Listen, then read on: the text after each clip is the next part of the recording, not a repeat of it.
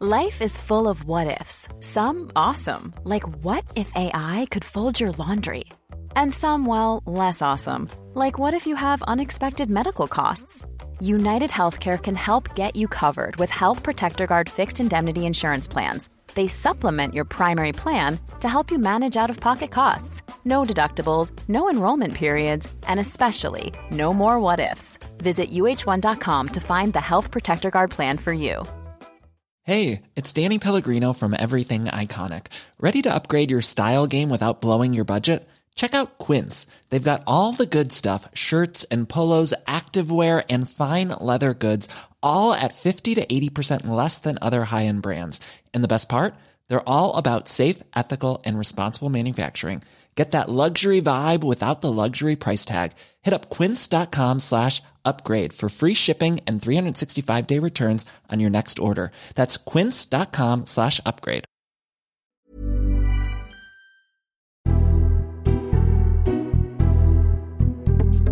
Hello and welcome to the Red Box Politics podcast in the Times. I'm Matt Chorley. After weeks of talking about personalities in the election campaign, we now have the manifestos and can focus on the policies. I'm joined by a stellar panel this week to help make sense of what's going on. Times columnist Alice Thompson looks at how we'll be paying for our care in old age. Matthew Shaddick from Bookmakers Ladbrokes tells us which battles punters are watching closely. But first, Lucy Fisher, senior political correspondent from the Times, on what's not in the manifestos. There is a striking omission in the manifestos of all of Britain's major political parties how the government will prepare the UK for the coming age of the robots. The next generation of artificial intelligence, bioscience, and smart automation will represent a paradigm shift. This isn't sci fi, decades away, fantasy realm fodder. It's one of the biggest challenges we face, and it's hurtling down the line. It represents a significant threat to employment, will hugely change the nature of work and leisure, and risks heightening inequality. It's unforgivable that nobody is talking about it. So this is fascinating. I thought the, the I mean, there's been a lot of talk of robots in this election campaign, but that's just because all of the party leaders seem to be behaving like them.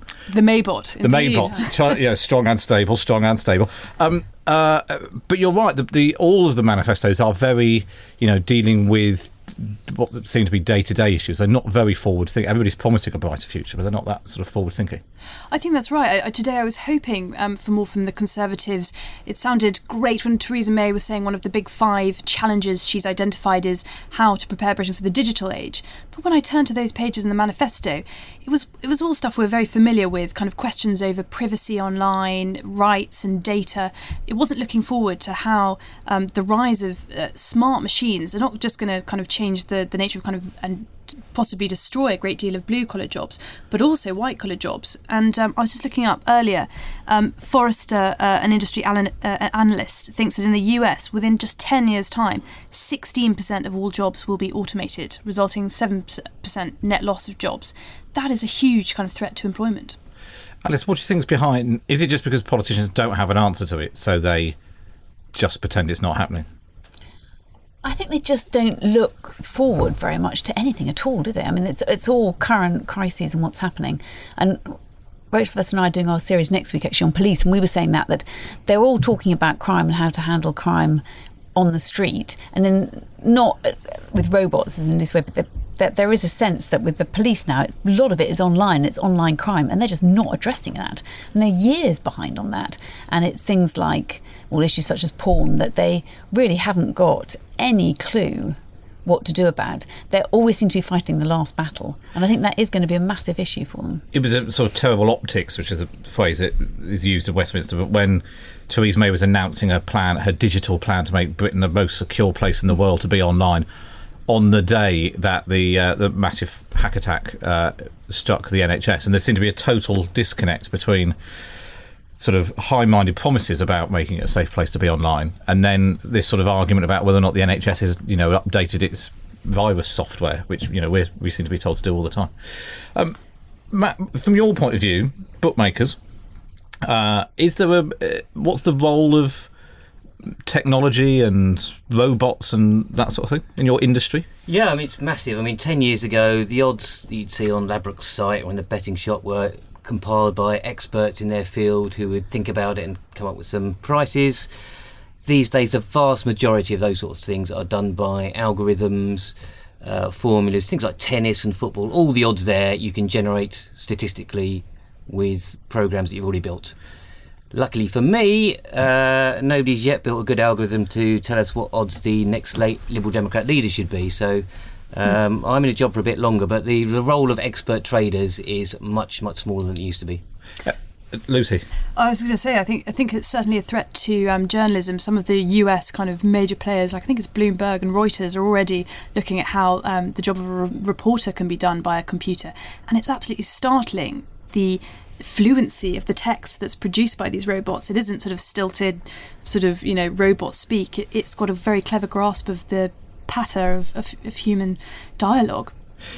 Uh, but then what's happening in politics? I mean, we've seen it in the US as well as in the UK. Where Donald Trump's talking about bringing jobs back to America and buying America first. It's an incredibly old-fashioned, nostalgic approach to employment. And, you know, we even see it during the general election campaign here where Theresa May's visiting factories and pointing at people making things out of wood or metal, you know, because... It does feel like we're going backwards, that you, you get that sense, don't you, that actually the workforce and, and almost the sort of labour market, I, I felt that with the care package when they say that you know, people should be allowed a year off unpaid to look after their elderly relatives actually seems quite an old fashioned idea because it's almost like going back to Jane Austen when you know, if you're a spinster daughter, your role is to look after the next generation. That they're not thinking forward, they're not thinking in a broad way, they're not trying to address problems in a new way.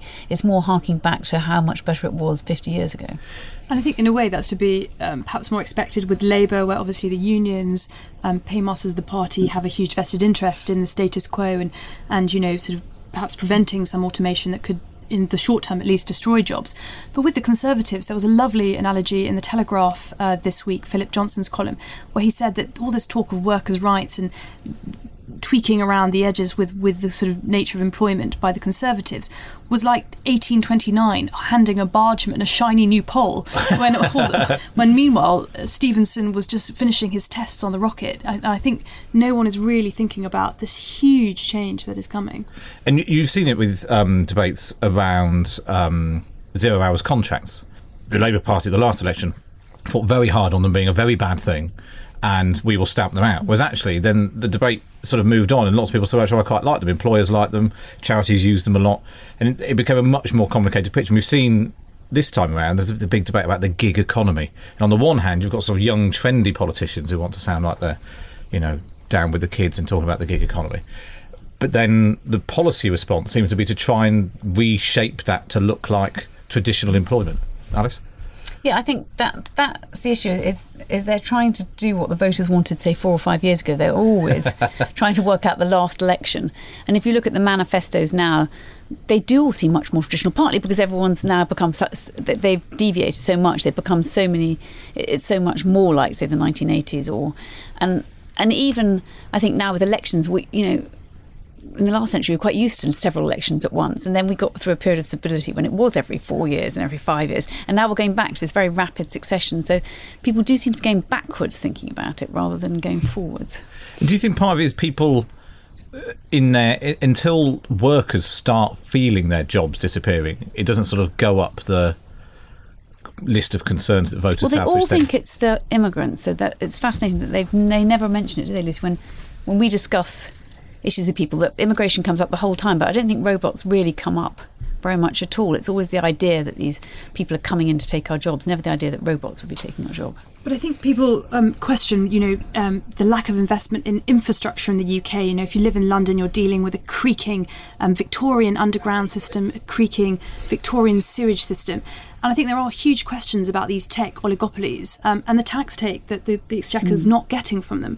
And that's where I think the politicians, you know, should be talking about this more because your Facebooks, your Googles, these transnational companies that don't really seem to be paying terribly much tax anywhere, um, if they're having a lot of people working through the gig economy app-based services, then then people I don't think necessarily join the dots, but politicians certainly should be joining the dots. That you know it's all very well you thinking you perhaps get more in your pocket, but if that tax take isn't being isn't being taken centrally, that's why public services are suffering in, partially. Uh, Matt, is there an issue with uh, in your industry that far more betting is done online. So shops, you know, there are there are fewer people. You've got fewer people calculating the odds, but also there are fewer shops or more shops, or is that a, a slightly different issue? Yeah, it's slightly different. The number of betting shops has gone down a bit, but it's still a fairly uh, viable um, i- part of our business. I mean, I think about 50% of the money we'll take on, let's say, the general election will probably still be people with cash in shops.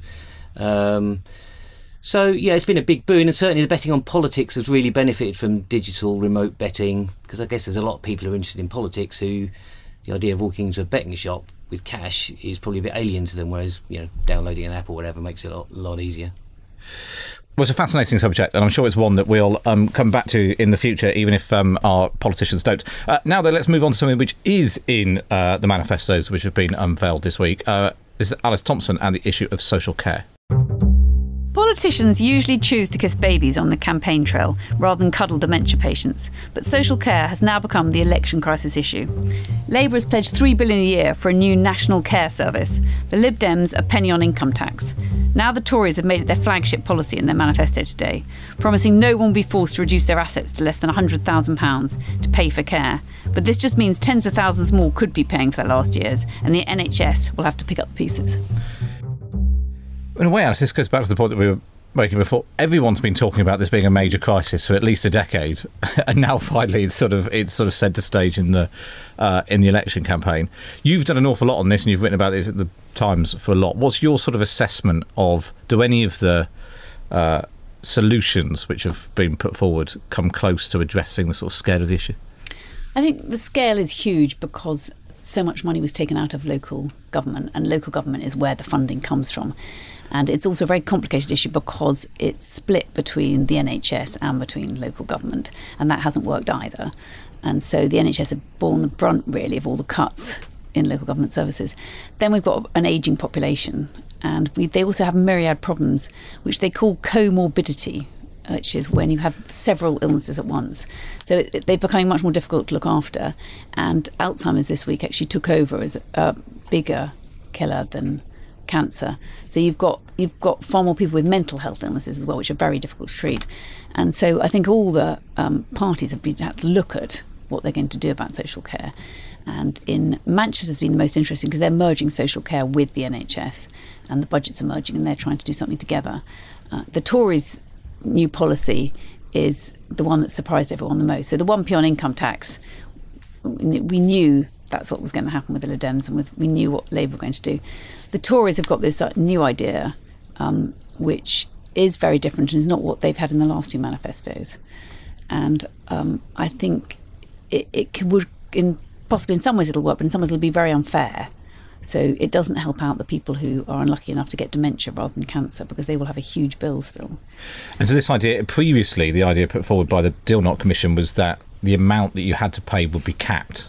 And the Tories are sort of looking at the other end of the telescope and they're putting a minimum limit on the amount of money Yes. you can have before you have to start paying. So actually, what Dilnot was so you could get some sort of um, insurance basis because actually, in the end, what's going to have to happen, I think, is you're going to have to have some sort of insurance for people, or you have an inheritance tax or something. But what the Tories have done now is said that actually um, down to hundred thousand pounds. You know, once you hit hundred thousand pounds, you will no longer have to pay any more, and it won't affect that many people.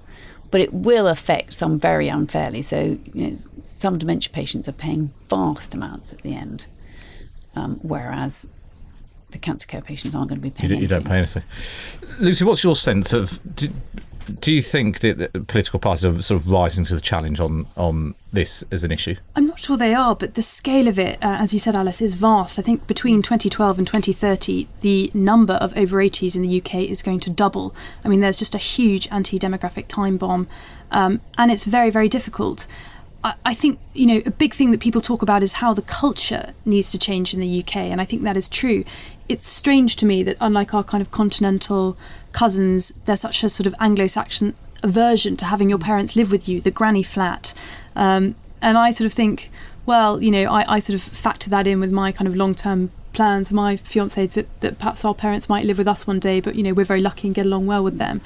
And I think that it's just very tricky because you can also see the argument of people saying that you know if you had something like the Lib Dem hypothecated tax, well, why should why should everyone have to pay that tax and essentially be paying for other people's parents um, who who are wealthy who can then hand down their you know money more money to their own kids? It's really tricky, convoluted issue. And the politics of this is interesting because on lots of issues in the Tory manifesto, they don't appear to be that concerned about upsetting the grey votes, which we traditionally associate with the voting Conservative. They'll also talk about taking the universal uh, winter fuel allowance off of wealthy pensioners. The triple pension lock uh, is also being removed. Do you, do, Alice, do you think they're just making that calculation because they think they're going to stick with, they're not going to switch somewhere else based on those policies? I think there is a sense that the elder generation have done better in the last decade and the younger generation are really suffering. And I think there's a sense of that among the old generation as well. And I think they know that, that, that there is a feeling that they need to help pay their way. So some of those policies won't worry them too much. The ones that will worry them is if you are ending up paying a vast bill. I think the fuel tax won't be as much of an issue because I think for quite a long time now it seemed quite extraordinary that you're paying, you know, you're, you're basically you've got all the other taxes if you've got childcare or you know the, at the other end and university and you're paying for so much when you're young that I think that'll be slightly less of a problem and people won't the elderly won't mind as much. I think this will worry them and upset them because it's very difficult to understand and I think it'll also be complicated for the NHS because I think they'll end up picking the pieces up. Matt, what do you make of it? Do you do you see a solution to a big crisis facing the country, or just a sort of? I'm Sandra, and I'm just the professional your small business was looking for. But you didn't hire me because you didn't use LinkedIn Jobs. LinkedIn has professionals you can't find anywhere else, including those who aren't actively looking for a new job but might be open to the perfect role, like me. In a given month, over 70% of LinkedIn users don't visit other leading job sites. So if you're not looking on LinkedIn, you'll miss out on great candidates like Sandra. Start hiring professionals like a professional. Post your free job on linkedin.com/people today. Quality sleep is essential. That's why the Sleep Number Smart Bed is designed for your ever-evolving sleep needs. Need a bed that's firmer or softer on either side? Helps you sleep at a comfortable temperature? Sleep Number Smart Beds let you individualize your comfort so you sleep better together. JD Power ranks Sleep Number number 1 in customer satisfaction with mattresses purchased in-store. And now, save 50% on the Sleep Number limited edition Smart Bed for a limited time. For JD Power 2023 award information, visit jdpower.com/awards. Only at a Sleep Number store or sleepnumber.com. Another piecemeal policy. No, I mean these these really difficult problems to do with things like social care and how you fund it are probably not going to make much difference to how people vote because it is a very complicated um, issue. These and the minutiae of manifestos, uh, really, most people don't pay any attention to that sort of thing. I, I kind of agree with the point that. I think the Tories are taking an opportunity to do some things which normally would be putting off um, elder voters for uh, voting for them, and they're obviously a very high turnout block. Uh, but the signs are they are firmly behind uh, the Tories right now. They're not going to vote for Corbyn-led Labour Party. Uh, UKIP aren't that much of an option in large parts of the country anymore. They're just not standing in, in half the seats. Um, so this is almost the perfect opportunity to do some things that you otherwise politically wouldn't be able to do. Do you would you ever expect something in a manifesto to suddenly sort of shift the markets from your point of view that people a sort of game changer in a manifesto or, or people's views no. formed over a longer period? No, it's all about general impressions of how you feel about the parties, isn't it? And I guess it's possible somebody could put in something so ill thought out that it could change something, but the but only for the worse, not for the better. Yeah, and yeah. the details of manifestos and even the day to day news, what we see happening on the campaign trail. From my point of view, I just try to ignore as much of that as possible because I, I know from experience that these things make very much less difference than people imagine. Alice. Actually, I'd quite like to ask has it made more of a difference, do you think, this time with the personalities or not? Or do you think we overestimate how important it is with Jeremy Corbyn or Theresa May? Um, I think in this case, it's, it's, it's, probably not the case. I think you know it, it, it probably is quite important because mm. Corbyn himself is such a big issue, and I can guarantee if these polls get any closer, not that they're particularly close right now, that I bet the Tories have a huge amount of um, attack lines ready and waiting to go on Corbyn, which they won't use unless they have to. Um, so yeah, no, I think personalities make a big difference. I think there was some evidence at the last election. Had you looked at leader ratings in the polls, you would have had a much better idea of what was going to happen than just looking at the voting intentions, which turned out to be inaccurate. Did you see? Well, I was just going to say, I think it's very uh, interesting that Labour um, have promised to keep the pensioner triple lock that would see the state pension rising by the highest of earnings growth inflation or 2.5%. But uh, as you say, it doesn't make any difference if the if the public's general impression of the leadership is is poor and people don't think they have credibility. Um, you know, on the economics, but but but I do think that if if there were if there were a more credible, more popular Labour leader uh, up against Theresa May, then I think that actually the grey vote is so important that, yeah. that really come, you know, rowing in behind the pensioners and the and the pensions triple lock policy could actually be really a really key thing in a parallel universe. Yeah, and if Labour are trying to energise all of these young non-voters, and if we take the point about um, you know distribution of wealth across generations being very unfair towards younger people these days then the opposite is probably true. Perhaps they should mm-hmm. have been saying things about, you know, let's not be quite so generous with richer pensioners. Um, but whether that will actually motivate younger voters, I, I, I, rather doubt so. Well, we'll come back to it and we'll see how it all pans out. It'll be interesting to see now, once, as the manifestos bed in over the next few days, whether they do um, have any impact. But um, let's move on. Matthew, as we've got you here, let's talk about betting. The betting markets don't seem to have much doubt about the overall outcome of this race, but then they were equally confident that there was going to be a hung parliament back in 2015. But in any case, there are uh, dozens of other opportunities that the bookies are offering. Um, so we still think this will be a multi-million pound betting election. So this is interesting. You're you're, you're right. Everyone was very certain about what was going to happen back in 2015, and uh, obviously that didn't happen. How was that? Was that very costly for the uh, bookies back in 2015? Uh, it's a very, very painful memory for me, Max. yeah. Uh, yeah, I was glad nobody was filming me at 10 o'clock on the night of the uh, uh the polling day in 2015. Um, yeah, we lost about a million pounds, which is a lot of money for us to lose on any market, never mind a political market. Um, so we're crossing our fingers and hoping things go a little bit better for us this time. And how did you fare? Because I remember you came on the podcast before the EU referendum. How did you fare on the EU referendum? Was oh yeah, that yeah that worked out pretty well for us. Uh, not all bookmakers had the same experience, but um, yeah, we were pretty well insulated against a, a, a leave win, so that was fine. So if the, if the betting markets think they know what's going to happen in the uh, general election this time round, where is all the action happening um, well, the the biggest move we've really seen since since May called the election has been around the Liberal Democrats. So we, like a lot of other people, were completely unprepared for this election. So we didn't really have our prices in order. We hadn't really gone through to think about all of the individual constituencies. Um, and the betting market's initial guess, the Liberal Dems would win about 30 seats. Uh, well, that's sold down to about 12 or 13 now. And uh, in a lot of people's opinions, it may be, it's perfectly possible they may end up losing seats from the nine they already have. So that's been a big shift. Uh, the central projection of the markets right now is for about a Tory majority of around 150. 150? Yeah, wow. so about 400 seats.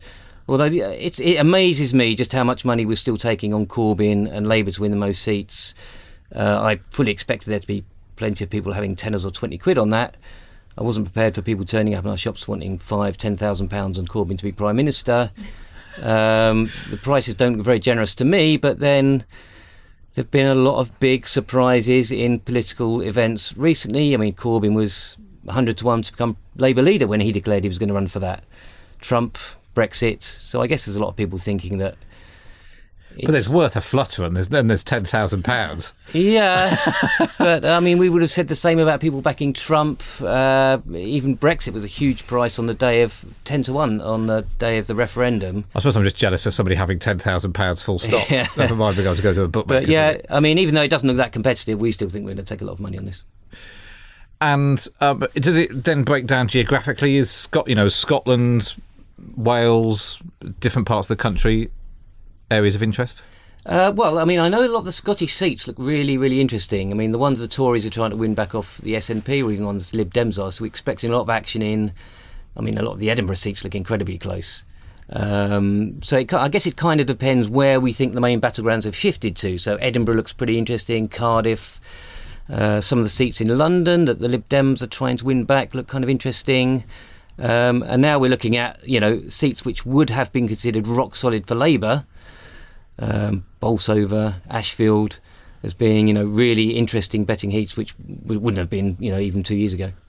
Lucy Fisher. I just wondered, like, if you could just explain more, like, how you set the odds. Like, Is it do you, do you kind of go into Portcullis House in Parliament and speak to people here on the ground, or do you rely more on broadcast media and newspapers to see what's going on? Actually, no, none of that. No, we don't. We don't rely on inside tips from anybody. although we do look at you know Is who's. that illegal to do that? I don't know. Well, I don't think so, but I mean, we certainly look at who's having a bet. So there are quite well-informed people who want to have a bet on certain seats, and that's uh, interesting. including MPs.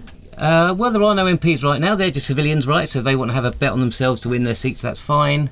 So there is a little bit of that going on, uh, but mostly it's statistical. Right? It's looking at the polls, comparing it to the results last time out. Um, there are some quite good models out there that have been built by political scientists, which will give you probabilities in each seat. Um, so I'm looking at that. I'm looking at numbers rather than um, the media or information or what's happening in the campaign. I'm just really staring at what's happening in the polls and what we can expect to happen in individual seats as a result of that. What are the most extraordinary bets that you've got going on this election? Um, I mean, things that I'm really hoping don't happen are, you know, the, the one that's in the back of my mind always is somebody had a fairly large bet on um, what's the MP for the ex-soldier MP in Barnsley, Dan Jarvis. Dan Jarvis. Somebody's backed him at ten thousand to one to be a Labour leader at some point in the future. Is Uh, it Dan Jarvis? It wasn't Dan Jarvis. I won't say it was. Presu- presumably, if an MP comes in, if it's a sort of diff- sitting MP comes and puts a bet on their opponent, then you would know that, that there's something. I would have some ethical seat. issues with that, but luckily I haven't seen any of that going on.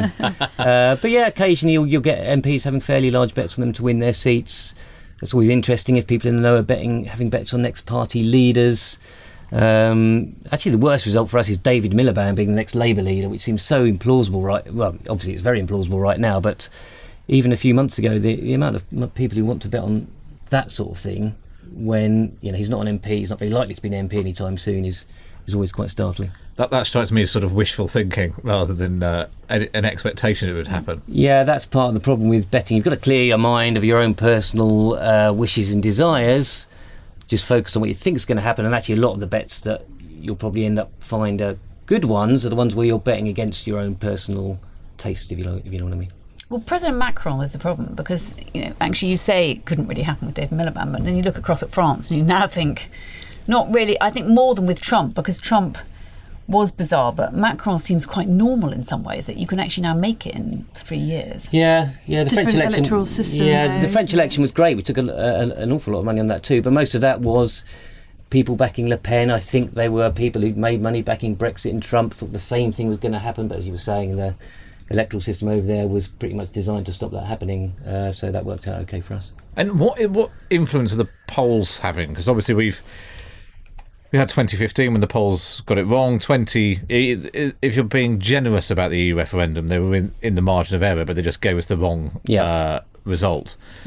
So do you look at polls with skepticism? Do you think well punters will look at polls and so that will in- influence them? So that sort of influences your uh, way of thinking. How how heavily do you rely on them? And do you do you trust them? Uh, yeah, I do. You're right. Because 2015 was a huge miss. Um, I mean, we think that the, the pollsters have mostly worked out what the main problems there were. So let's hope they, they correct themselves uh, again. Um, but no, I'm trying to clear my mind of, as I was saying before, of the sort of campaign news and whether Theresa May got berated in the street or whether Diane Abbott gets her sums wrong. Trying to ignore all of that and just look at the way the polls are moving. And actually, as it happens right now, you know, Labour are, d- are doing a bit better than people would have expected. There's a fair chance they'll get more votes than last time, right? So if I was looking for value, good bets, I'd be looking at Labour to maybe hold on to some of the seats that people are saying right now uh, are under threat, especially in places where UKIP didn't have much of a vote to, to collapse anyway. So Hammersmith and seats in London and Edinburgh and Cardiff and places like that, I guess. Alice, it's been interesting, and we've we've seen a couple of polls this week showing that Labour are picking up uh, the share of the vote. Talk from Len McCluskey that if you know he could go down to 200 uh, seats, the Labour Party and Jeremy Corbyn would stay on. Other people saying he might even beat Ed Miliband's share of the vote. It's going to be interesting how quickly the conversation moves on on June the 9th. I mean, presumably you'll be mad busy, Matthew, with people betting on future Labour leaders and that sort of thing. But actually, what's happening with the Labour Party? Do you think that's uh, people focusing more on the outcome of the election? Is it just because they've had some semi-favourable coverage because their manifesto's been published? Do you remember with Ed Miliband? He was doing so badly before the election that when it got to the election, everyone started talking him up, and we almost managed to convince ourselves that we'd forgotten that he'd you know, done incredibly badly. And I think you get slightly the same sense of that with Jeremy Corbyn that it's become so boring talking about how dreadful he is that everyone starts thinking, well, maybe it's not that bad. And then you look at the manifesto, and there are some interesting points in it, actually, and it's definitely different from the Tories. And there are some points on wishful thinking that you would quite like to emulate if you were the Tories, probably. And actually, looking at the Tory manifesto, some of it is quite similar to Ed Miliband's manifesto. I know it's the weird, the weird world of politics yeah. now. You know, what was a death tax and a Marxist attack on energy companies is now good old-fashioned conservatism, uh, at least according to Theresa May. Um, Lucy, one of the interesting things now that we've got the policies and the manifestos is how all the parties can then be questioned about them. Because mm-hmm. up until now, we've had a sort of phony wall in the election campaign where people have been asked, what would you do on X or Y? And it's been wait for the manifesto, strong and stable, wait for the manifesto. But now we know. Do you think that that could eat into some of the Conservative lead? Because up until now, people have been basically able to project what they wanted onto Theresa May's Conservatism. I think that's absolutely right. And today, after the um, the publication of the Conservative Manifesto, people will be crawling over it picking it apart far more than I think the Labour manifesto or the Lib Dem manifesto because the polling suggests that the Conservatives will be the next government. Um, and I think there are already questions, you know, emerging from the Theresa May's right wing, you know, about some of these moves to put workers on boards, you know, energy price cap would be, you know, the biggest state intervention in the in the market, you know, for 40 years. People are sort of asking if that's kind of authentically Tory. Uh, so I think there's going to be a sort of a pincer movement from both kind of both ends, from the left and the right, kind of really kind of going for her now. But I think, as Matthew said, uh, my sense is that people vote more on an image. People are impressed by her, her, her the governess, sort of her authority, her sense of competence, um, and I think that's so well entrenched now that the the it's not going to shift things so much that apart from in the kind of the pointy heads political sort of um, commentators and very engaged readers. people like us readers. in this room that's what you mean yeah, yeah. and very kind of w- well informed voters well, I think that's all we've got time for uh, this week. If you've got any views on any of the subjects we've been discussing, get in touch with us. You can find us on Twitter at Times Redbox, find us on Facebook, or email redbox at thetimes.co.uk. You can also sign up to my morning email briefing. That's at thetimes.co.uk forward slash redbox and subscribe to the podcast on iTunes on your Android device. So uh, as we do these extra podcasts during the election campaign, they will just appear on your device when they're there. But for now, uh, from Alice Thomson, Lucy Fisher, Matthew Shattuck, and me, Matt Chorley, it's goodbye.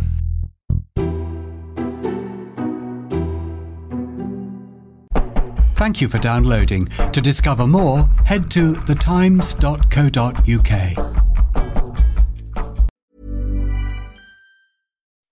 When you make decisions for your company, you look for the no brainers. If you have a lot of mailing to do, stamps.com is the ultimate no brainer. Use the stamps.com mobile app to mail everything you need to keep your business running with up to 89% off USPS and UPS. Make the same no brainer decision as over 1 million other businesses with stamps.com. Use code PROGRAM for a special offer. That's stamps.com code PROGRAM.